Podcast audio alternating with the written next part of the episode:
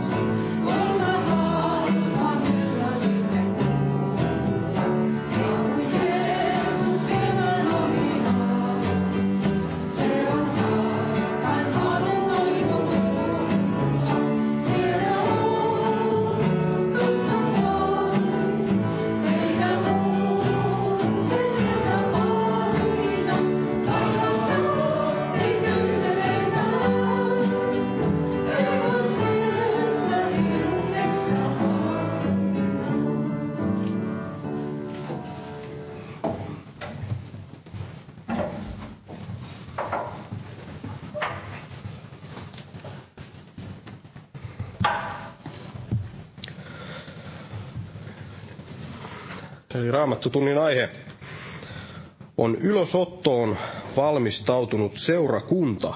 Ylösottoon valmistautunut seurakunta. Ja jos otetaan täältä ilmestyskirjan täältä viimeisestä luvusta, Johanneksen ilmestys 22, eli täältä raamatun viimeiseltä sivulta, viimeiseltä luvulta, niin otetaan tästä jae 17 ensin ja sitten tämä jae 20.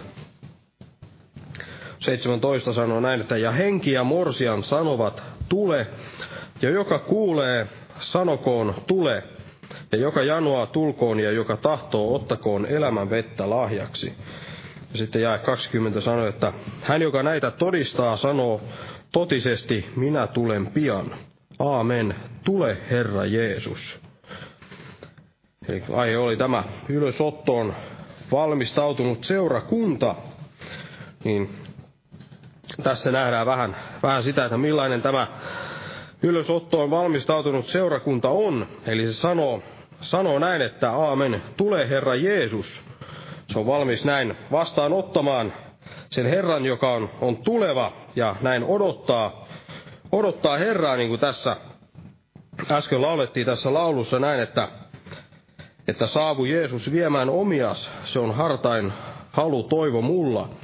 Ja tämä varmasti on, on niiden mieli, jotka, jotka ovat todella valmiita, ovat niitä valmistautuneita tähän ylösottoon. Ja kun luin tätä, tätä kohtaa tässä, mitä, mitä luettiin tässä, tässä sanottiin näin, että henki ja morsian sanovat, tule.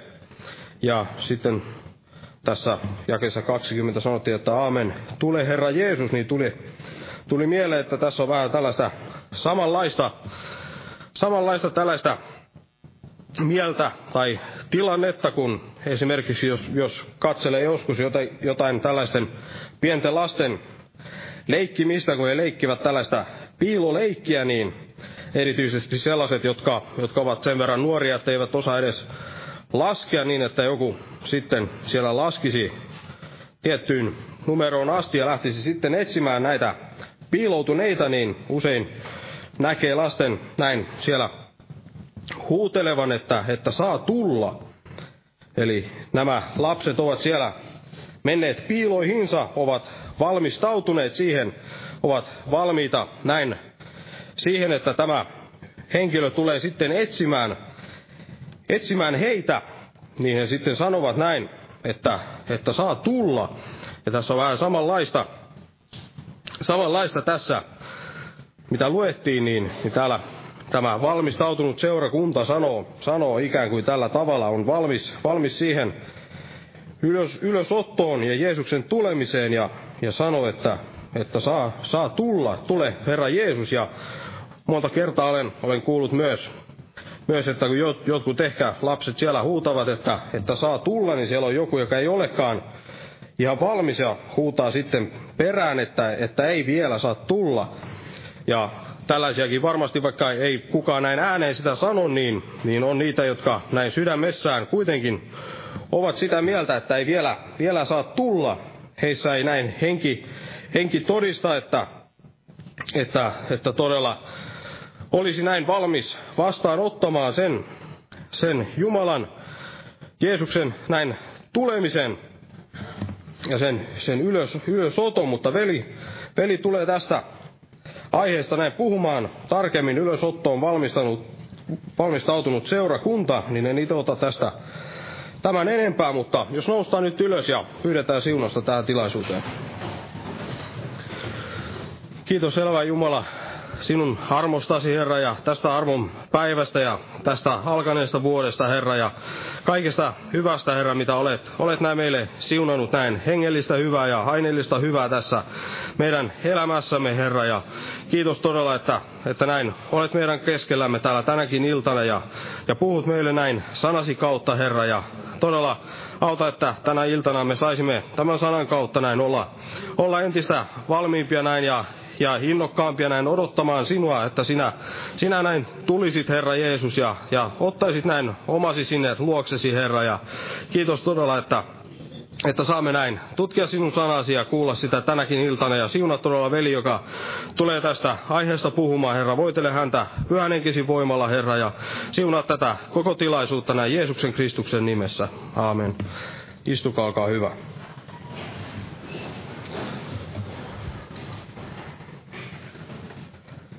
Eli tässä huomenna on tämä päivärukous kello 12, mutta perjantaina on ilmeisesti tämä loppiainen, niin silloin ei ole tätä päivä, päivärukoushetkeä.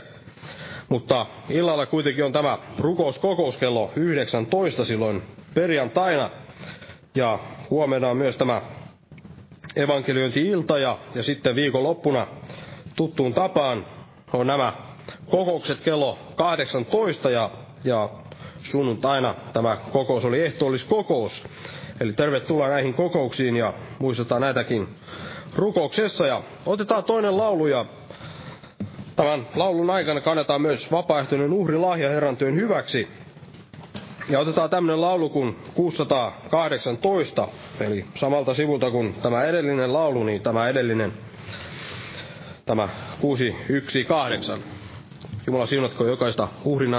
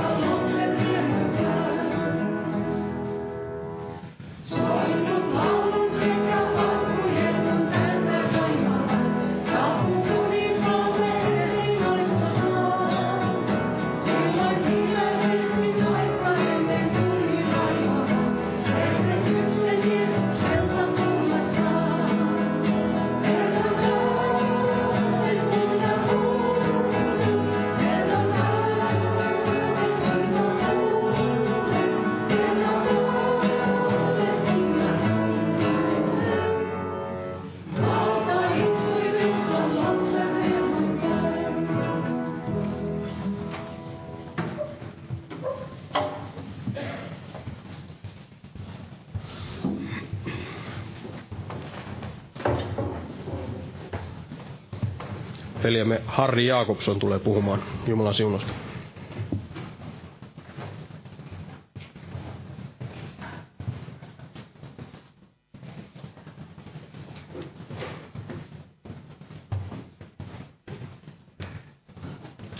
Rauhaa kaikille. Tämä aihe oli tällainen, kun mitä täällä mainitti, ylösottoon valmistautunut seurakunta – ja ymmärtäisin sillä tavalla, että tänä päivänä olisi tämä erittäin tärkeä aihe siinä mielessä, että Jeesus sanoi, että kun ette arvaa, niin silloin ihmisen poika tulee. Me emme tiedä, koska Jeesus tulee ja silloin kun me emme edes odota Jeesusta, niin Jeesus tulee. Ja olisi tärkeää, että me olisimme todella valmiit ja millä tavalla seurakunta valmistautuu ja millä tavalla Jeesus valmistaa omaa seurakuntaansa. Me emme tiedä koskaan, koska Jeesus tulee. Ja se on varmasti sillä tavalla, että sielu vihollinen tekee kaikkensa estääkseen Jumalan tämän suuren lupauksen täyttymistä, että Jeesus tulee hakemaan omansa. Ja sieluvihollinen tekee kaikkensa estääkseen seurakuntaa olemasta valmis olemasta puhdas ja olemasta sellainen täysilukuinen, koska täysi luku täytyy olla täynnä, määrätty määrä täytyy olla täynnä ennen kuin Jeesus tulee hakemaan omansa. Ja tätä seurakuntaa raamatussa nimitetään morsiameksi, tätä seurakuntaa, joka otetaan sinne taivaaseen. Puhutaan Karitsan häistä. Ja täällä Efesolaiskirjeen viidennessä luvussa – jae 25-27 täällä puhutaan tästä morsiamesta seurakunnasta. Sanotaan, miehet, rakastakaa vaimojanne niin kuin Kristuskin rakasti seurakuntaa ja antoi itsensä alttiiksi sen edestä, että hän sen pyhittäisi, puhdistaen sen vedellä pesten sanan kautta, saadakseen eteensä, asetetuksi eteensä kirkastettuna seurakunnan, jossa ei olisi tahra eikä ryppyä eikä mitään muuta sellaista, vaan joka olisi pyhä ja nuhteeton. Eli tässä puhutaan seurakunnasta, Kristuksen morsiamesta.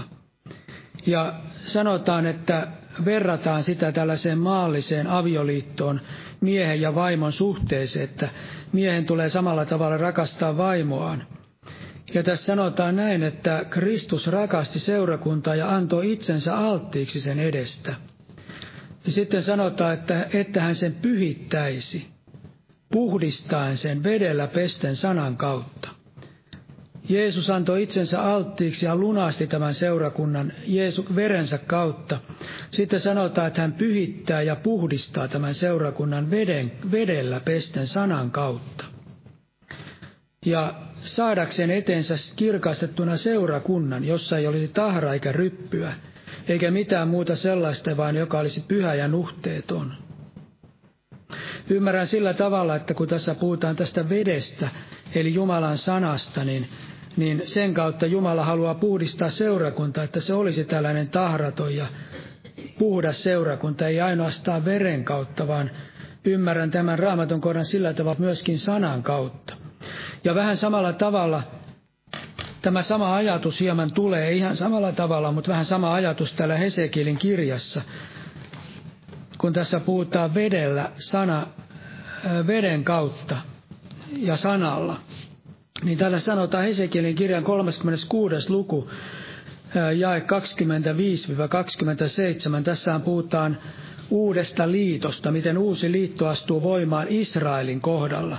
Kun Isra- ymmärrän sillä tavalla, että kun israelilaiset, juutalaiset kääntyvät Herran puoleen, niin näin tulee tapahtumaan heille, kun hän kokoaa heidät kaikista maista omaan maahansa. Ja sanotaan, ja minä vihmon teidän päällenne puhdasta vettä, niin että te puhdistutte kaikista saastaisuuksistanne ja kaikista kivijumalistanne, mitä teidät puhdistan. Ja minä annan teille uuden sydämen ja uuden hengen, minä annan teidän sisimpäänne. Minä poistan teidän ruumistanne kivisydämen ja annan teille lihasydämen. Henkeni minä annan teidän sisimpäänne ja vaikutan sen, että te vaellatte minun käskyjeni mukaan, noudatatte minun oikeuksieni ja pidätte ne. Eli tässä me näemme, että millä tavalla Jumala käsittelee ihmisiä, kun he kääntyvät Herran puoleen, tai miten Jumala kutsuu heitä, tai miten Jumala valmistaa heitä olemaan otollisia tämän uuden liiton Jumalan lapsia. Ja tässä sanotaan näin, että ensin sanotaan, että hän vihmoo heidän päällensä puhdasta vettä – niin, että te puhdistutte kaikista saastaisuuksista. Ja ymmärrän, että tämä tarkoittaa, niin kuin Morsiamen kohdalla sanottiin siellä Efesolaiskirjeessä, että se tarkoittaa Jumalan sanaa. Eli Jumalan sana, Jumalan puhdistaa sanansa kautta. Ensin Jumala, Herra lunastaa tämän Morsiamen. Hän antaa heille uuden hengen, tai hän antaa heille uuden sydämen, ja tämä lunastus on se ensimmäinen, eli tämä vanhurskautuminen. Jeesus vanhurskauttaa omansa, hän on vanhurskauttanut seurakuntansa, lunastanut tämän seurakunnan. Ja kun hän on lunastanut tämän seurakunnan, niin silloin seurakunta on Jeesuksen veren kautta täydellinen seurakunta. Jumala näkee tämän seurakunnan täydellisenä. Esimerkiksi siellä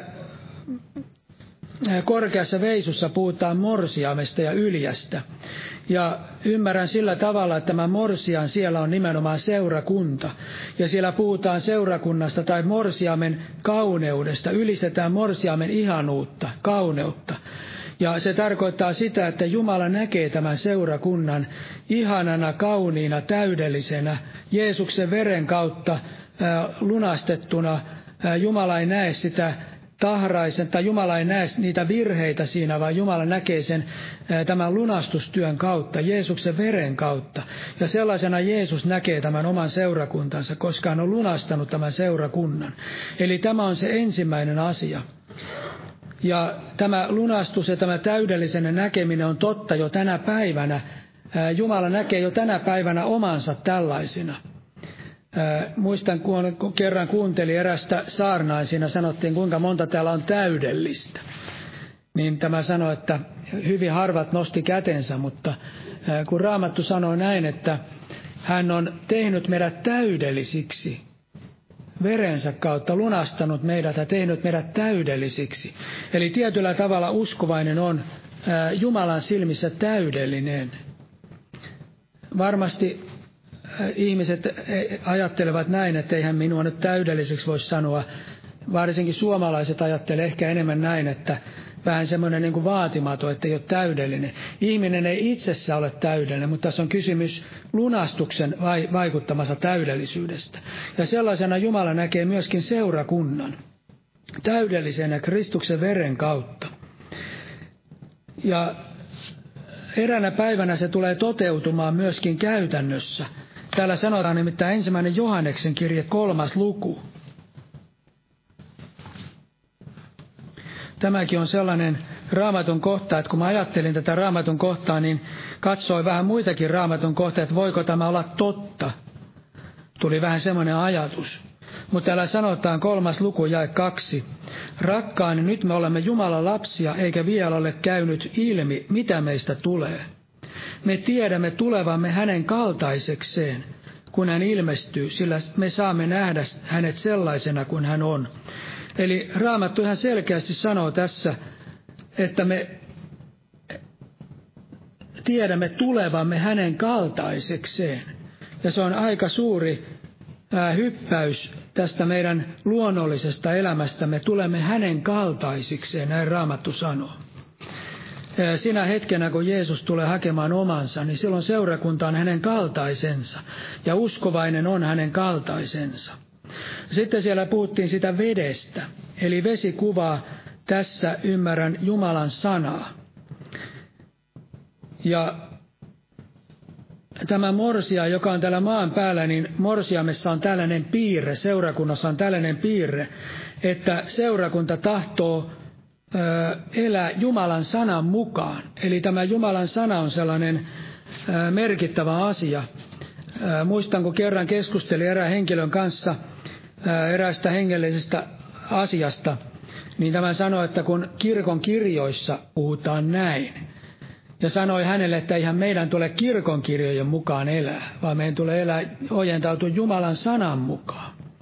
Eli Jumalan sana on se, minkä kautta meidän tulisi ojentautua, ei ihmisten mielipiteiden mukaan, ei kirkon kirjojen mukaan eikä minkään muunkaan. Eli seurakunnan eräs ominaisuus on se, että seurakunta haluaa ojentautua Jumalan sanan mukaan. Haluaa ojen, eri, elää Jumalan sanan mukaan ja tutkia, mitä sana sanoo. Ja tällä tavalla haluaa elää tämän Jumalan sanan mukaan yhä täydellisemmin. Ja tämä Jumalan sana on sitä vettä, joka puhdistaa sitä seurakuntaa. Jumalan sana puhdistaa ajatuksia, Jumalan sana puhdistaa sydäntä, Jumalan sana puhdistaa vaellusta. Jumalan sana puhdistaa meidän puheitamme. Eli tässä ei ole puhe siitä, että Jeesuksen veri puhdistaa, vaan tässä on puhe siitä, että Jumala haluaa pyhittää seurakunnan sanan kautta. Siis muuttaa sitä seurakuntaa enemmän ja enemmän sellaiseksi otolliseksi, hänen tahtonsa mukaiseksi, nimenomaan tämän Jumalan sanan mukaan. Eli tämä Jumalan sana pesee, pesee ajatuksia, pesee sydäntä, pesee vaellusta ja puheita ja yleensä kaikkia meidän elämässämme. Ja täällä sanotaan täällä kolossalaiskirjeessä, kolossalaiskirjan kolmas luku jäi 16. Tässä puhutaan tästä Jumalan sanan millä tavalla Jumalan sanan pitäisi, minkä asema Jumalan sana pitäisi olla meidän elämässämme. Täällä sanotaan runsaasti asukoon teissä Kristuksen sana. Opettakaa ja neuvokaa toinen toistanne kaikessa viisaudessa, psalmeilla, kiitosvirsillä ja hengellisillä lauluilla, veisaten kiitollisesti Jumalalle sydämissänne. Tässä sanotaan runsaasti asukoon teissä Kristuksen sana. Eli Jumala haluaisi, että tämä sana eläisi meissä runsaasti, ja ainoastaan silloin, kun me luemme Jumalan sanaa, vaan että se on niin kuin päivittäin meidän elämässämme, meidän ajatuksissamme sellaisena tekijänä, joka vaikuttaa sitä, että mitä me teemme tai millä tavalla me suhtaudumme johonkin asiaan. Sitten sanotaan, opettakaa ja neuvokaa toinen toistanne kaikessa viisaudessa.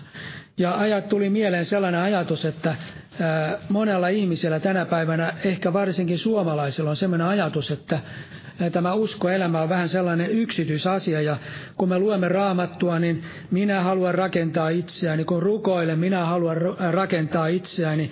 Kun teen jotakin, niin se koskee niin kuin minua.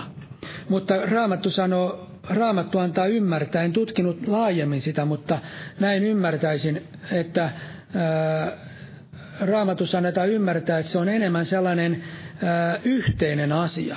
Niin kuin tässä sanotaan, ää, Opettakaa ja neuvokaa toinen toistanne kaikessa viisaudessa, psalmella, kiitos virsillä. Ei ainoastaan se, mitä me itse ajattele, vaan mitä me keskenämme olemme ja mitä me keskenämme puhumme. Ja olen ajatellut sitäkin raamatun kohtaa, kun Jeesus sanoi, että opetti rukoilemaan, että Isä meidän, joka olet taivaissa. Eli siinäkin rukoillaan, että Isä meidän. Eli ei sitä, että isä minun, vaan isä meidän. Eli tarkoitetaan, että hän on meidän kaikkien isä ja me olemme tietyllä tavalla liittyneet toisimme ja, ja tietyllä tavalla meidän tulisi rukoilla myöskin toisten puolesta, eikä ainoastaan elää sellaista niin kuin, äh, onko se oikea sana, individualistista elämää, kuitenkin semmoista yksityistä elämää, oman itsensä ympärillä olemista vaan.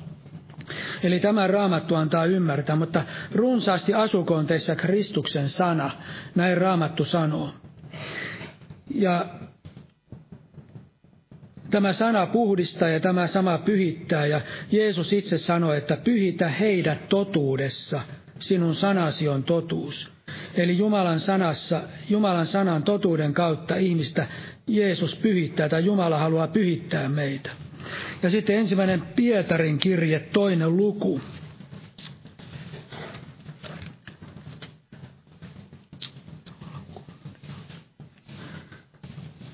Tämä on luettu täällä monta kertaa, mutta täällä sanotaan näin, että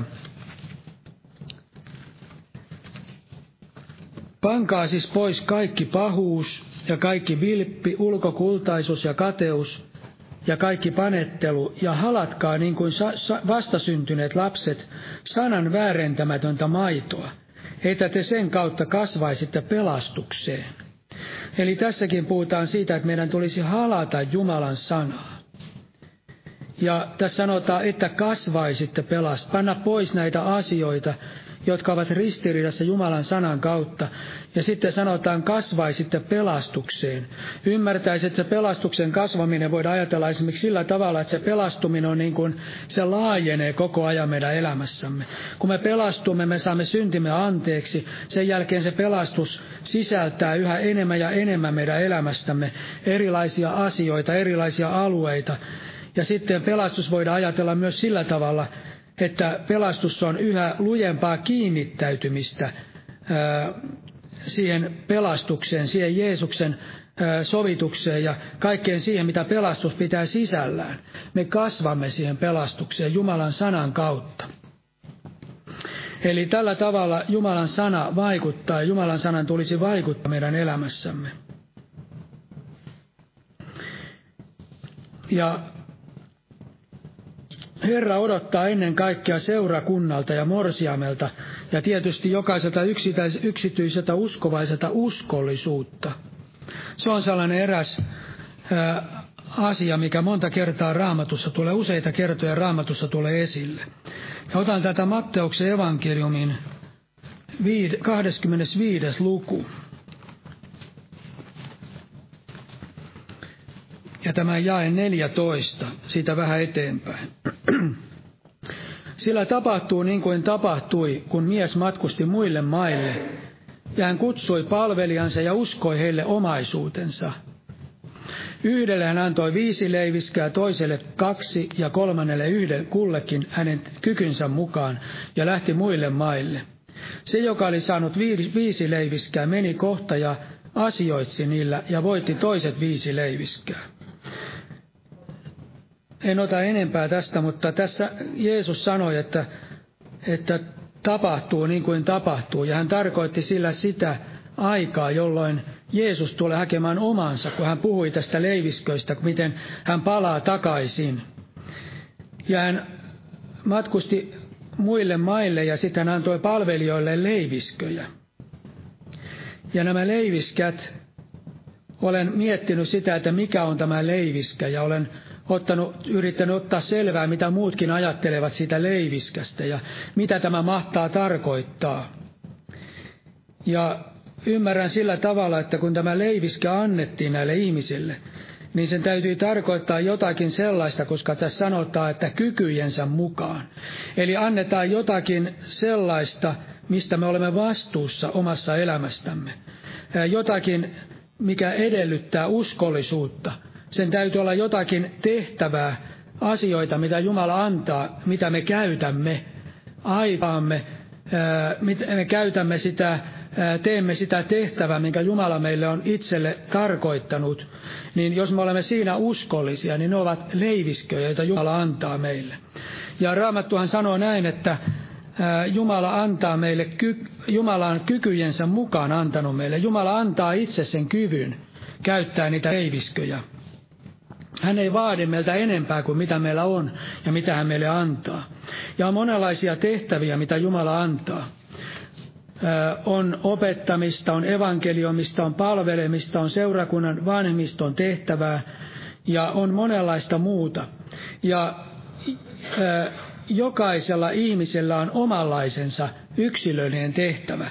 Jumala ei ole mikään sellainen, että hän jotenkin te antaisi jokaiselle semmoisen samanlaisen standardin, että jokainen toimii samalla tavalla tässä elämässä, vaan Jumala näkee meidät yksilöinä, myöskin Jumala aivan niin kuin räätälöi jokaista varten sen tehtävä juuri omalla tavalla. Me suoritamme sitä juuri sillä tavalla, niin kuin Jumala on tarkoittanut.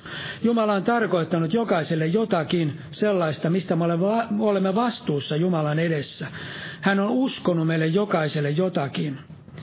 Ja siitä Jumala myöskin eränä päivänä kysyy meiltä, miten me olemme käyttäneet sitä, miten me olemme olleet uskollisia siinä, mitä, mitä Herra on meille antanut. Ja Jumala antaa meille niitä tekoja, joissa meidän tulisi vaeltaa.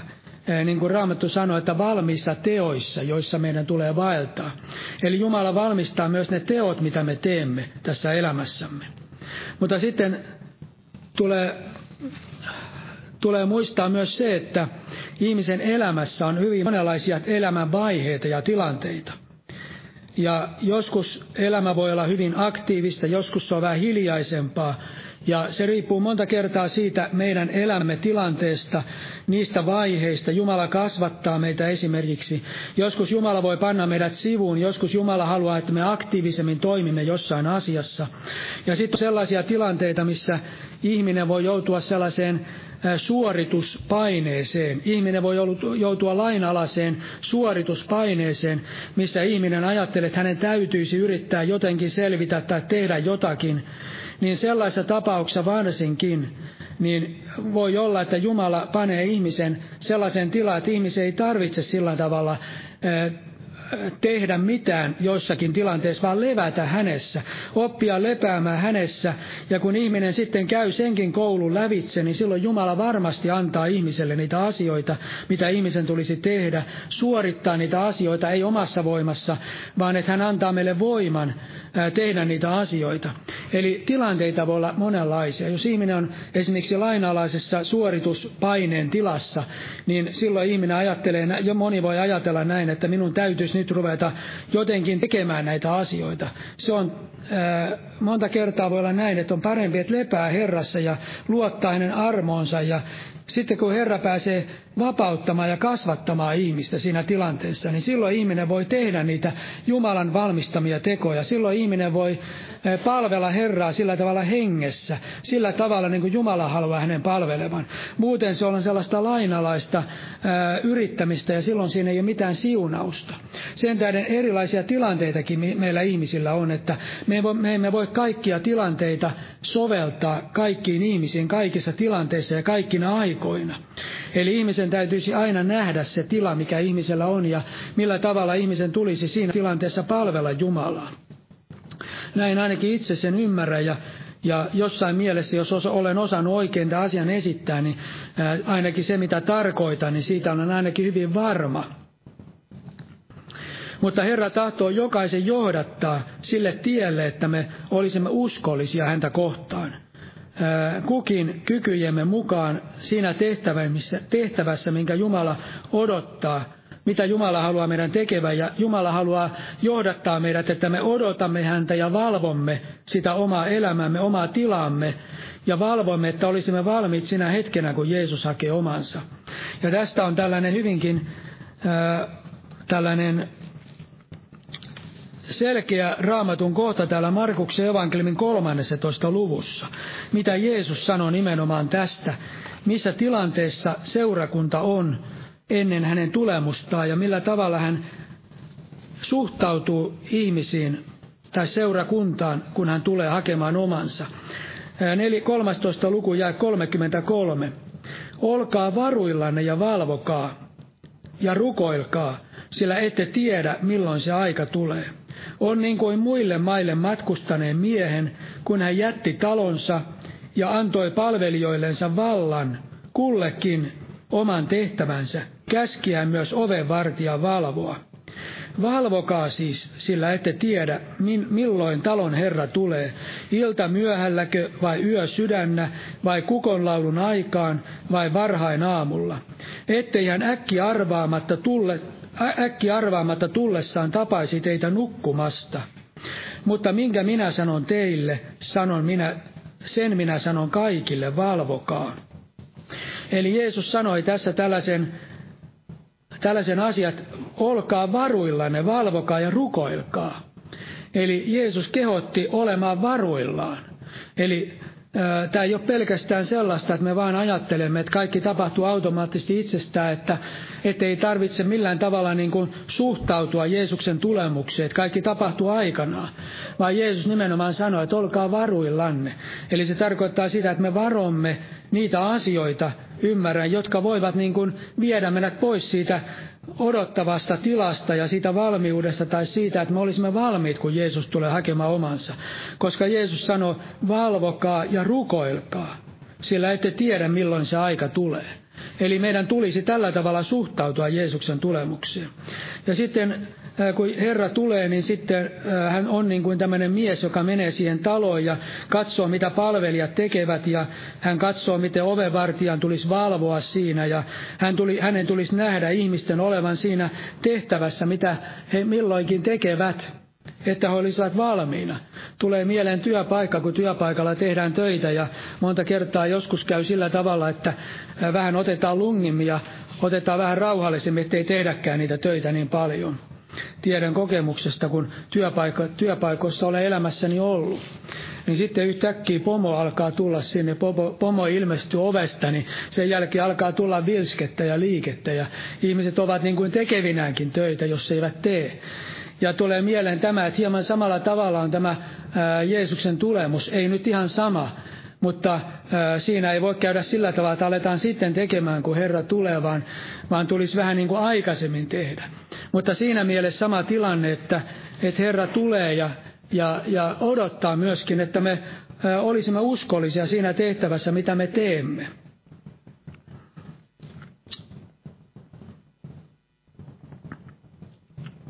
Ja se on näin, että heikoinkin Jumalan lapsi voi odottaa häntä ja olla uskollinen. Vaikka se olisi vähäistäkin ihmisten silmissä, mitä hän tekee, niin se on kuitenkin tärkeää ja hän voi olla uskollinen siinä. Ja sitten eräs asia, mikä voi viedä seurakunnan ja uskovaisen ennen Jeesuksen tulemusta varsinkin, niin pois on tämä maailman rakkaus.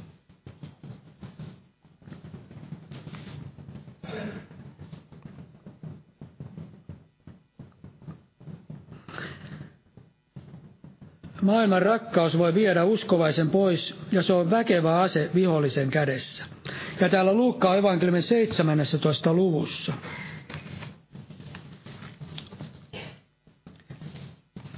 Sanotaan näin, jakeessa 28 eteenpäin. Niin myös samoin kuin kävi Lootin päivinä, he söivät ja joivat, ostivat, myivät, istuttivat ja rakensivat, mutta sinä päivänä, jona Loot lähti Sodomasta, satoi tulta ja tulikiveä taivaasta, ja se hukutti heidät kaikki. Ota vielä tämän jakeen 32 ja 33. Muistakaa Lootin vaimoa, joka tahtoo tallettaa elämänsä itselleen, hän kadottaa sen, mutta joka kadottaa sen, kadot, mutta joka kadot, sen kadottaa pelastaa sen.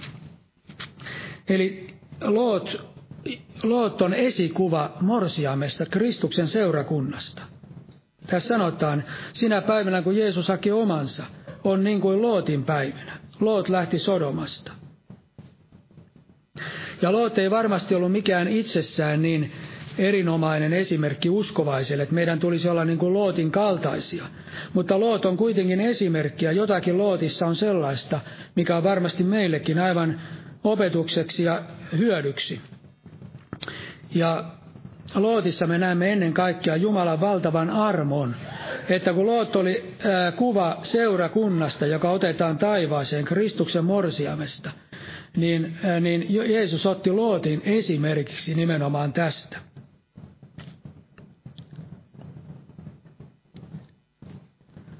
Jumala haluaisi varmasti, että jokainen uskovainen olisi sellainen voitollinen uskovainen, joka luottaa Jeesukseen ja hän voisi tehdä niitä uskon tekoja. Mutta meidän tulee muistaa aina, että ainoa, yksi ainoa uskollinen tai yksi ainoa täydellinen on Jeesus Kristus. Hän oli ainoa täydellinen ihminen, joka maan päällä on ollut. Ja kun ajattelemme tätä niin tulee mieleen myöskin tämä, että on tullut mieleen tämä, että Abraham rukoili Lootin puolesta. Aivan samalla tavalla sekin on varmaan meille opiksi, että meidän tulee rukoilla toisten puolesta. Meidän tulee rukoilla niiden puolesta, joita me, jotka meidän mielestä on niin kuin Loot. Ja meidän tulee rukoilla kaikkien ihmisten puolesta, pitäisi rukoilla toisten puolesta, että myöskin toiset olisivat valmiit sinä hetkenä, kun Jeesus hakee omansa. Voisimme rukoilla toisten puolesta, niiden puolesta, jotka me näemme, että he ehkä eivät ole valmiita. Ja täällä toinen Pietarin kirje, toinen luku, täällä kerrotaan Lootista, minkälaisena ää, Jumala näkee Jeesuksen uhrin kautta tämän Lootin.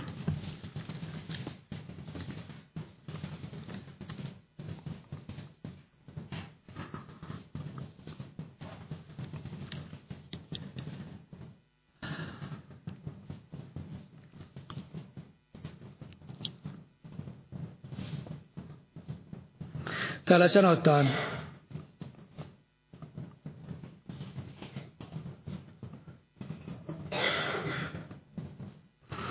sillä asuessaan heidän keskuudessaan tuo hurskas mies kiusaantui hurskaassa sielussaan joka päivä heidän pahain tekojensa tähden, joita hänen täytyi nähdä ja kuulla. Näin Herra tietää pelastaa jumaliset kiusauksesta, mutta tuomion päivään sälyttää rangaistuksen alaisina väärät. Eli tässä me näemme, kuinka suloisena itse asiassa Jumala näki Lootin Jeesuksen uhrin kautta, armon kautta. Sanotaan, että hän oli hurskaassa sielussaan, hän kiusaantui, kun hänen täytyy nähdä näitä. Ja hän kiusaantui, kun hänen täytyy nähdä. Ja näin Jumala tietää pelastaa pelastaa jumaliset kiusauksesta.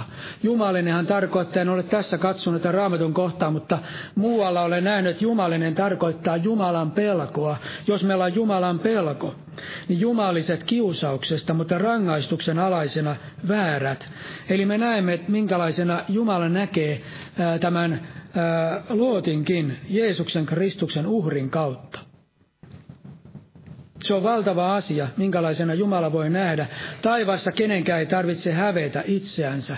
Me tiedämme, että Jumala ei katso meitä, vaan hän katsoo sitä, mitä Jeesus on meidän edestämme tehnyt. Hän näkee hänen tekonsa ja hänen ansionsa meidän puolestamme. Ja tämä vapauttaa ihmisen sellaisesta syyllisyydestä ja häpeästä, mitä ihmisellä varmasti voisi olla. Jos ihminen ajattelee, että hän menee taivaaseen, ei hän ansaitse sitä, mutta Jeesus on ansainnut meille kaiken tämän.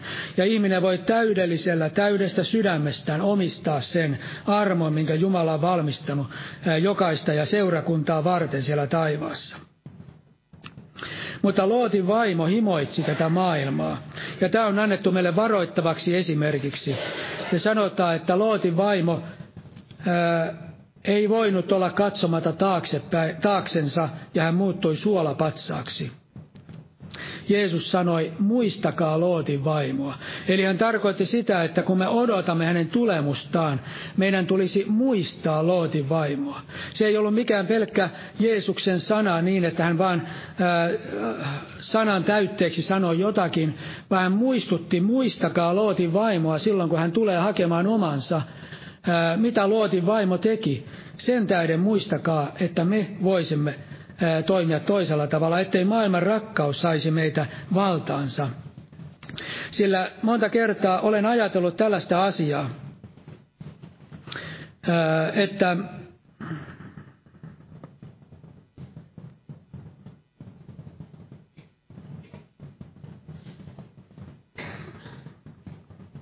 olen ajatellut sellaista asiaa, että Jumala ei anna meille aina parasta tässä maailmassa koska Jumala tietää, kuinka ihminen voi kiintyä tähän maailmaan.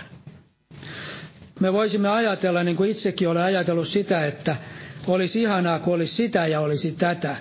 Ja olen joskus haaveillut, että, että voisi olla sellaista ja sellaista ja ja muuttaa sinne ja sinne ja siellä olisi sellaista, mistä saisi nauttia ja iloita ja voisi viettää sellaista leppoisaa elämää tai saisi kaikkia sitä hyvää, mikä tässä maailmassa on. Varmasti Jumala haluaa antaa meille hyvää. Ei hän halua antaa meille pahaa, eikä hän halua, että me elämme sellaisessa äh, ahdistuksessa täällä maailmassa ja sellaisessa huonossa, vaan Herra haluaa rakastaa omiaan. Mutta olen ajatellut sitä, että Herra ei aina anna kaikkea mahdollista parasta. Hän voi antaa meille jotakin sellaista, mikä ei ole ehkä sitä parasta tässä maailmassa, juuri sen tähden, koska hän ei halua, että me kiintyisimme tähän maailmaan. Hän haluaa pitää meidät ää, jotenkin erossa siitä, että me alkaisi rakastaa maailmaa sen tähden. Hän omassa viisaudessaan antaa meille juuri sitä, kun me vaellamme hänen tahtonsa mukaan, juuri sen verran ja juuri sitä, mikä on meille kaikista parasta ja mikä on meille hyödyksi. Sen tähden meidän tulee tämä muistaa. Jeesus haluaa antaa meille hyvää, mutta ei aina parasta. Sen tähden, koska maailman rakkaus saa valtaansa meidät. Mutta jos me haluamme elää oman tahtomme mukaan, on mahdollista ajatella näin, että en halua välittää siitä, mikä Jumalan tahto on. En rukoile sitä, mikä on Jumalan tahto, vaan haluan tehdä sitä, mitä itse haluan tehdä. Niin silloin me voimme tehdä sellaisia asioita, mikä on sitä kaikista parasta, mitä me ajattelemme. Mutta silloin, jos me teemme tällä tavalla, niin silloin me joudumme pois Jumalan tahdosta. Ja saatana varmasti haluaa aulisti, että me toimimme tällä tavalla. Ja hän tarjoaa meille kaikkea sitä, mitä hyvää maailmassa on ajaksi, hän antaa meille kaikkea sitä. Mutta sen jälkeen saattaa tulla karvas pala, kun me saamme kokea sen, että minne me olemme itsemme ajaneet, mitä me olemme tehneet. Sen tähden oman tahdon tie ei koskaan ole siunauksen tie, vaikka me ajattelisimme, että se voi olla meistä kaikista parasta ja kaikista hienointa, mitä me voimme tehdä. Sen tähden on tärkeää se, että me valitsisimme aina Jumalan tahdon mukaan, rukoilisimme sitä, mikä on Jumalan tahto kaikissa meidän elämäntilanteissa. Ja ja silloin me toimimme sillä tavalla Jumalan tahdon mukaan ja, to, ja teemme ja olemme Jumalan ää, johdossa emme vain hänen sallimuksessaan. Jumala voi sallia pahankin kääntyä hyväksi meidän elämässämme, mutta se on hyvin suuri riski, jos me elämme sellaista elämää. Ja pyhä henki on se, joka pitää meidät valvoi, valveilla. Pyhä henki voi pitää meidät valveilla, kun me rukoilemme, ja pitää meidät myöskin odottavana. Niin kuin veli siinä alussa luki, henki ja morsian sanovat tule. Ei ainoastaan morsia, jos me sanomme näin, että tule, niin se ei riitä vielä. Henki ja morsian sanovat tule. Eli meidän tulisi olla hengessä, meidän tulisi rukoilla, tai se tulisi, sana on vähän väärä, me saamme rukoilla, että Jumala henki saa vaikuttaa meissä ja saisimme täyttyä pyhällä hengellä, niin Jumala henki vaikuttaa meissä ja me voimme sanoa, henki ja morsian sanoo tule. Eli Jumala henki on se, joka pitää meidät niin kuin valvovina, niin kuin Jeesus puhui siitä, että tulisi lampussa olla öljyä. Ja täällä ilmestyskirjan 19. luku, jae seitsemän, luen tämän, koska tästä tulee esille tämä, kuinka valtavan riemuitseva hetki se on, kun Jeesus hakee omansa ja seurakunta valmiina saa nousta sinne taivaan häihin.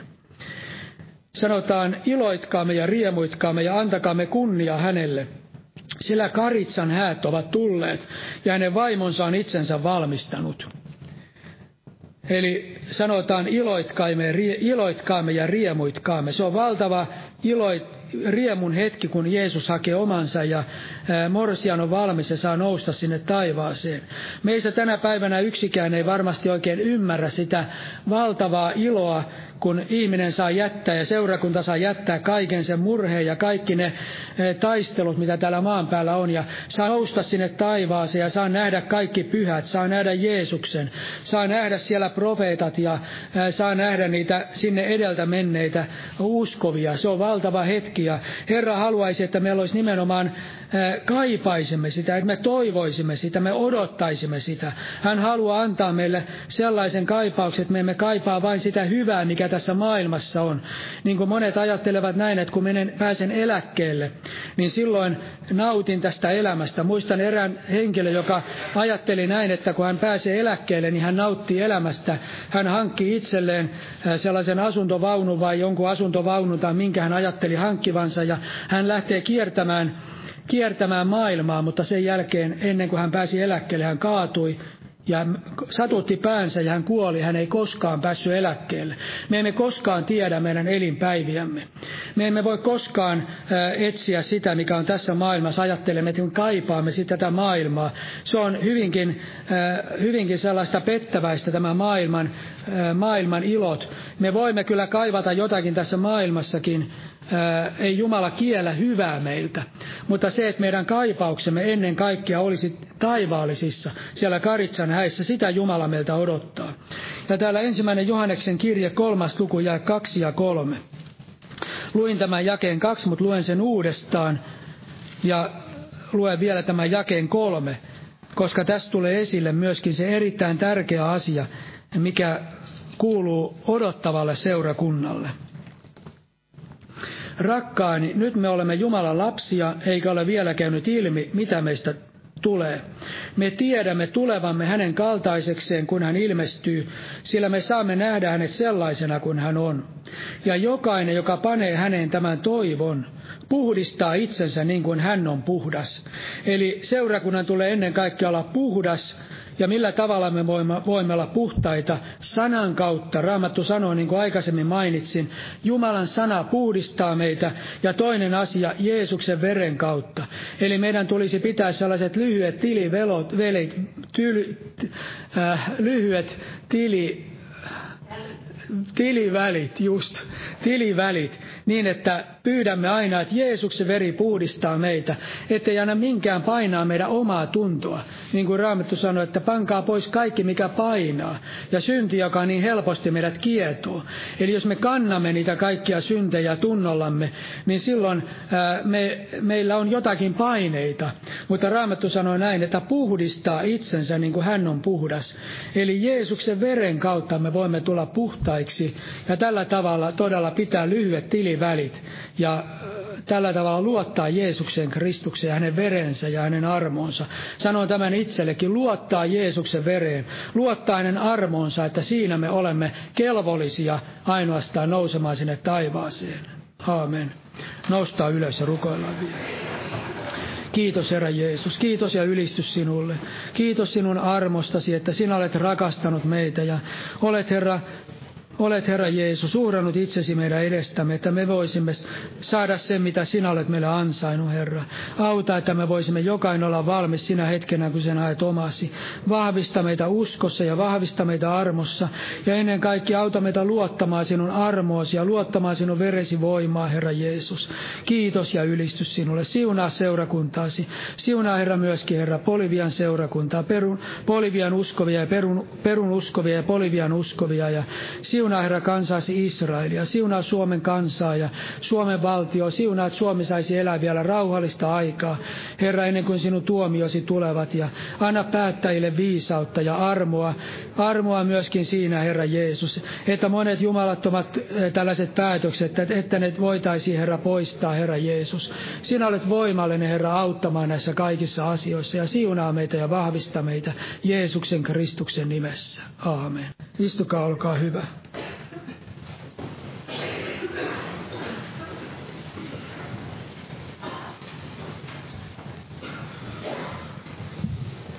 Otetaan lopuksi yhteinen laulu, otetaan laulu numero 599, 599 ja tässä veri edessä rukoille, jos joku kaipaa esirukousta ja Jumalan siunausta kaikille.